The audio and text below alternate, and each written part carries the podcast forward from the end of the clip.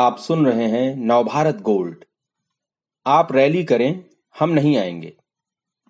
चुनाव प्रचार में कोरोना गाइडलाइंस की धज्जियाँ उड़ने से स्वास्थ्य विशेषज्ञों से लेकर इलेक्शन कमीशन तक की नींद उड़ी हुई है।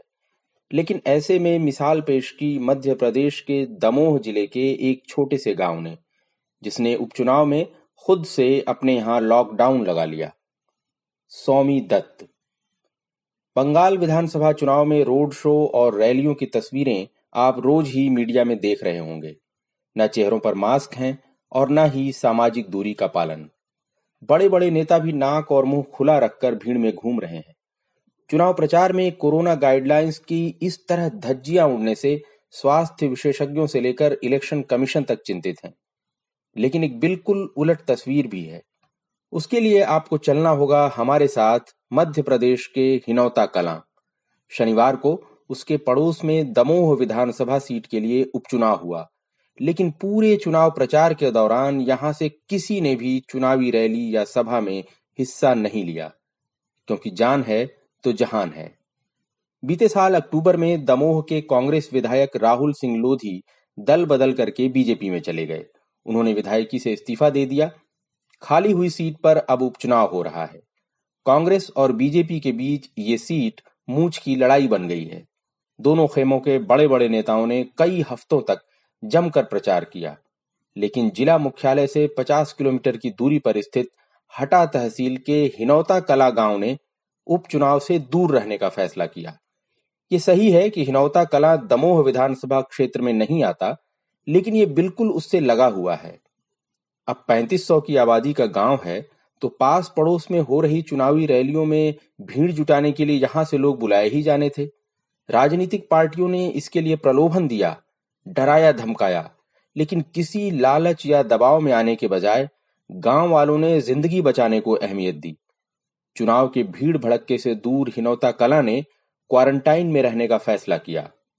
मध्य प्रदेश में कोविड की दूसरी लहर जिस तरह कहर बरपा रही है वैसे में अगर लोगों ने एहतियात नहीं बरता तो ज़िंदगी बचनी मुश्किल हो जाएगी।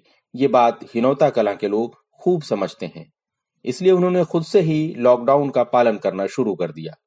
सरकार या प्रशासन से इस तरह की किसी घोषणा के बगैर सड़कें, बाज़ार सब सुनसान हैं। दुकानों पर होने वाली अड्डेबाजी तो दूर ज़रूरत ना होने पर कोई घर से निकल तक नहीं रहा। इसी गाँव में रहते हैं बीजेपी के ब्लॉक उपाध्यक्ष नरेंद्र चोकरिया। कुछ दिन पहले पड़ोस के गाँव लक्ष्मण कुटी में बीजेपी के राज्यसभा सांसद ज्योतिरादित्य सिंधिया की चुनावी सभा थी। चोकरिया पर पार्टी का भारी दबाव था कि वो हिनौता कला से लोगों को इस सभा में लाएँ, लेकिन चोकरिया ने साफ़ मना कर दिया।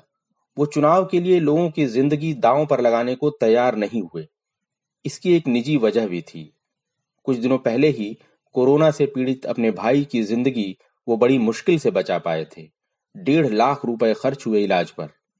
चोकरिया ने साफ़ कहा, मैं पार्टी का भरोसेमंद कार्यकर्ता हूँ, लेकिन चुनावी सभाओं में कोरोना गाइडलाइंस का कितना पालन होता है, सभी जानते हैं। जहाँ जाने पर संक्रमण की आशंका हो, वहाँ जानते बूझते अपने गाँव के लोगों को क्यों भेजूँगा मैं? प्रधानमंत्री ने खुद ही तो कहा है, जान है तो जहान है। वोट के लिए मैं अपने लोगों की ज़िंदगी से नहीं खेल सकता। कांग्रेस खेमे के साथ भी यही कहानी हुई। कुछ दिनों पहले दमोह में प्रचार के लिए कांग्रेस नेता दिग्विजय सिंह और कमलनाथ आए। इस बार भी हिनौता कला के लोगों को लाने की चिरौरी की गई, लेकिन एक भी आदमी इस गाँव से नहीं गया। कोरोना की दूसरी लहर के बीच पाँच राज्यों में विधानसभा चुनाव हो रहे हैं। चार राज्यों में तो वोट पड़ चुके हैं, लेकिन बंगाल में अभी अप्रैल के लगभग आखिर तक विभिन्न चरणों में मतदान चलता रहेगा। कई राज्यों में विधानसभा उपचुनाव भी हो रहे हैं। चुनाव गतिविधियों के चलते कोरोना का फैलाव और तेज हुआ है। यहाँ तक कि उम्मीदवारों की जान जा रही है। बंगाल के मुर्शिदाबाद ज़िले की शमशेरगंज सीट से कांग्रेस उम्मीदवार की कोरोना से मौत हो गई। मुर्शिदाबाद ज़िले के ही जंगीपुर से आरएसपी उम्मीदवार प्रदीप कुमार नंदी ने भी कोरोना से दम तोड़ दिया है। उधर ओडिशा के पीपली में 17 अप्रैल को होने वाला विधानसभा उपचुनाव टाल दिया गया। क्योंकि वहाँ से कांग्रेस उम्मीदवार अजीत मंगराज की कोरोना से जान चली गई। महाराष्ट्र के पड़ोसी राज्य मध्य प्रदेश में हालात बिगड़ रहे हैं। स्थिति को देखते हुए सरकार ने बीते सात अप्रैल से पूरे राज्य में वीकेंड लॉकडाउन घोषित किया, लेकिन उपचुनाव के चलते दमोह को इस आदेश से अलग रखा गया। नतीजा ये हुआ कि दमोह में कोरोना संक्रमितों की संख्या साढ़े तीन हज़ार से ज़्यादा हो गई।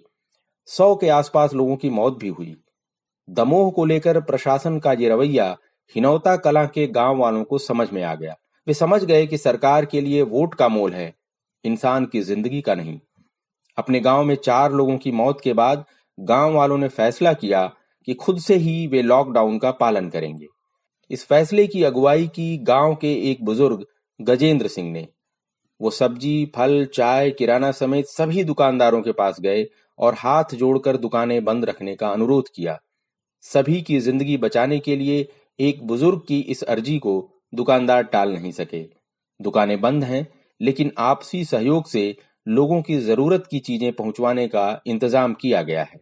गजेंद्र कहते हैं, इतने लोग बीमार पड़ रहे हैं, लेकिन प्रशासन की ओर से संक्रमितों की खोज की कोई कोशिश नहीं हो रही है।